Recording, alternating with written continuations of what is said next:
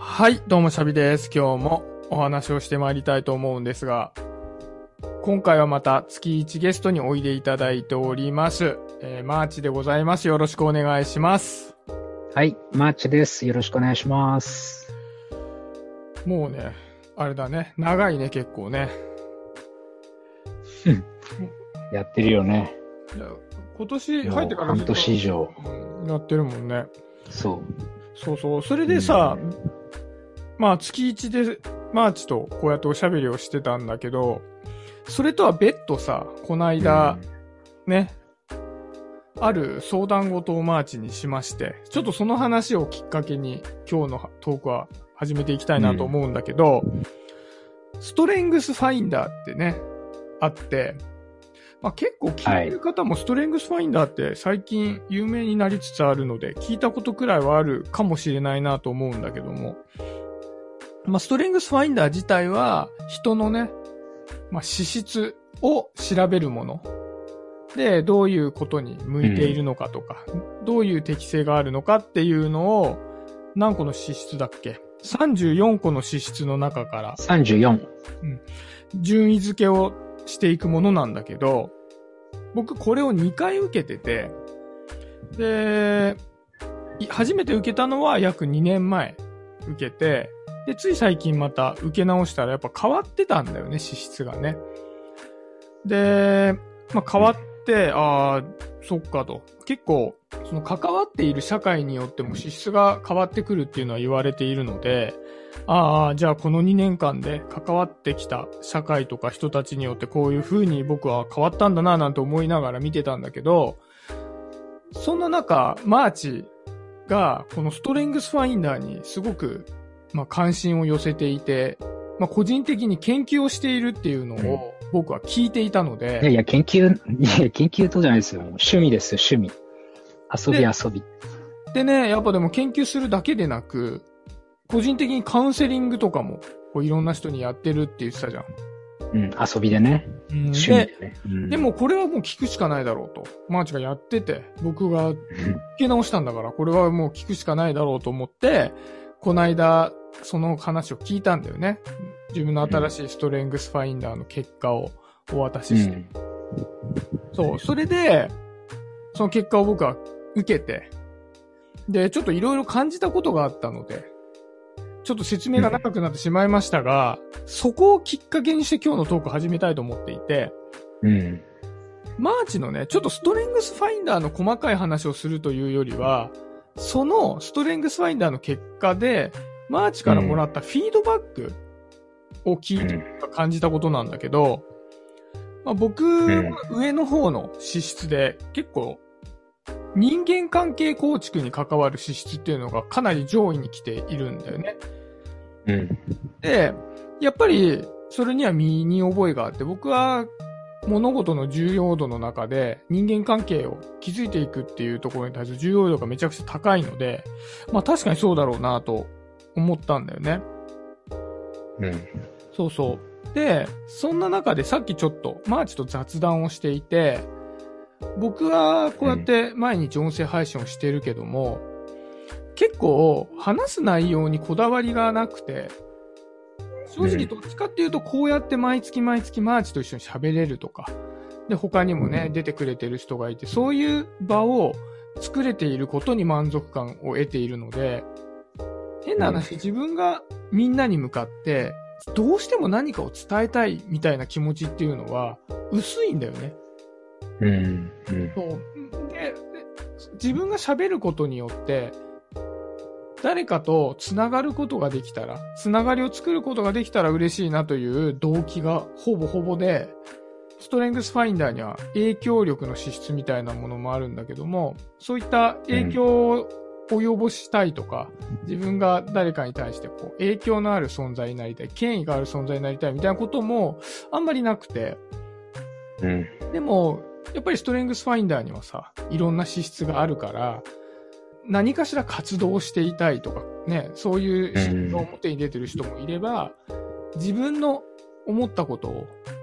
何か成し遂げたいみたいなのが表に出てくる人もいれば、そういった権威性を持ちたいみたいなものもいろいろ出てくるんだなっていうのが分かってね、マーチの話聞いて。ストレングスファインダーってパッと見だけだとよくわかんなかったりするけど。そう。で、その辺で、なんかマーチとさっき話をしていたら、マーチはマーチでやっぱり自分とはストレングスファインダーの結果が違うから、同じこうアウトプットをするでも感覚が違うっていう話をしてたじゃない？うん。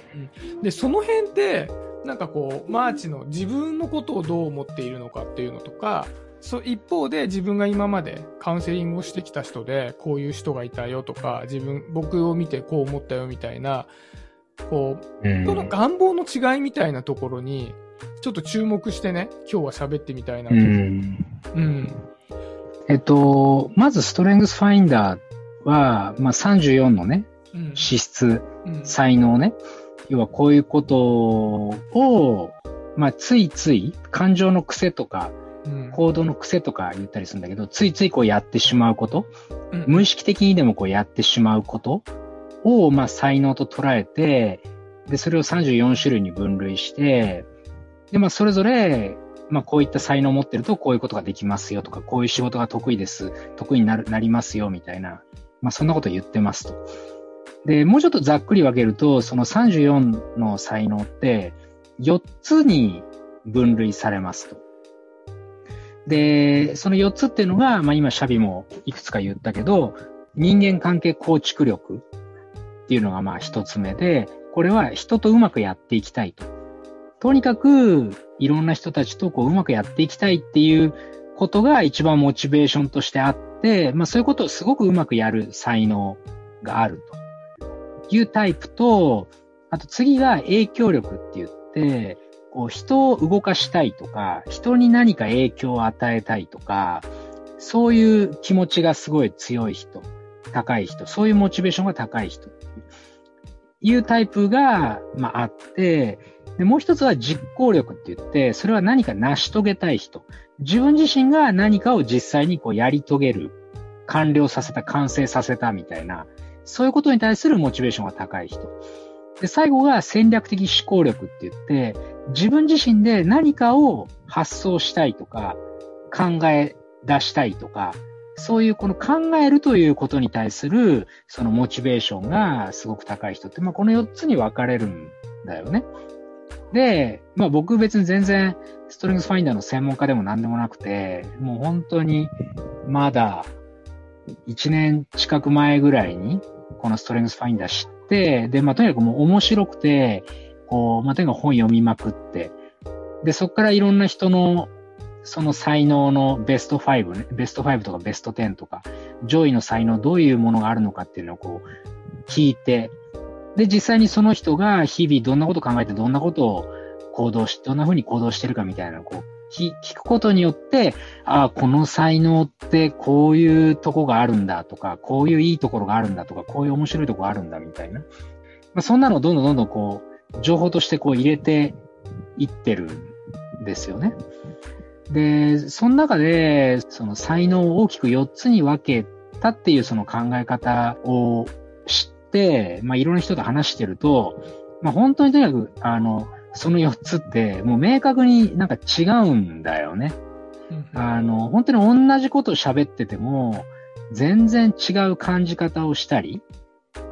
あと、誰かがこんなことやりましたっていうことを聞いた時のその反応も、その4タイプのどれかによって、こう全然変わるなっていうふうに思ってるんですよ。まあその辺もね、あの面白くて、まあとにかく今、まあ遊びでね、カウンセリングとか言って、あのいろんな人のストレングスファインダーの、まあ才能が1位から34位までみんな出てくるわけなんだけど、診断すると。こうそれを見ながら、あ、この人ってどういう人なんだろうみたいなことを、こう、ずっと考えてるっていう。まあなんだろうね。本当にちょっとオタクというか、そういう感じなんですよ。で、えっと、まあ、違うっていう話をすると、まあ、シャビが、まあ、人間関係構築力が一番強くて、で、まあ、僕が影響力が一番強いっていうところで、もうすでに全然違うんですね。で、さっきちょっと雑談で出てきた話を、あの、もう一回すると、この音声配信ね、今、ここで、ね、こうやって音声配信やってて、で、まあまあ聞いてくれる人もいますと。で、そういう状況の中で、こうな何に一番モチベーションを持ってるかっていうところが、もう俺とシャビは違うから、もう全然この時点で、同じ音声配信一緒に今二人で会話してやってるんだけど、あのもう、そのモチベーションの寄り所が違うんだよね。うん。シャビは、だから、まあ自分でも言ってるけどね、ほ本当にその、いろんな人間関係をこう作っていきたいと、この音声配信っていうことを一つのきっかけに、まあ例えば、俺、俺ともね、よりコミュニケーションを深めていきたいってこう思ってくれたり、まあそれを聞いてくれた人とも、また、いろんなコミュニケーション、人間関係を深めていきたい、みたいな感じでやってると思うんだけど、あの、まあ、俺は違うわけなんですよ。影響力なんで、やっぱり今こうやって、それなりに今、まあ、ストレングスファインダーの説明を、こう、拙い喋りの中で、こう言ってるんだけど、やっぱり、ストレングスファインダーに興味を持ってもらいたいなとか、あ、スストレングスファインダーってこういうところがなんか面白そうだなって思ってもらいたいっていう気持ちが、